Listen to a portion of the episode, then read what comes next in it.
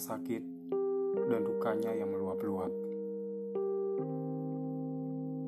Di lorong-lorongnya ada tangis kesakitan,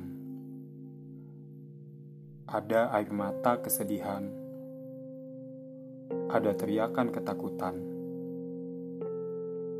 ada wajah-wajah pucat dan kebingungan. Di kiriku, seorang anak remaja mendekap ibunya erat sambil menutup mata kuat-kuat. Di kananku, seorang ibu paruh baya menemani ayahnya. Wajahnya tampak kosong. Hati dan pikirannya tak tahu harus bereaksi apa. Teleponnya terus berbunyi. Saudara-saudaranya berusaha menghubungi.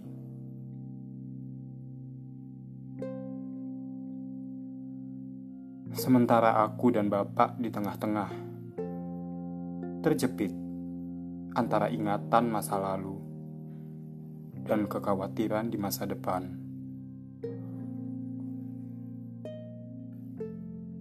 Rumah sakit dan dukanya terlalu meluap-luap.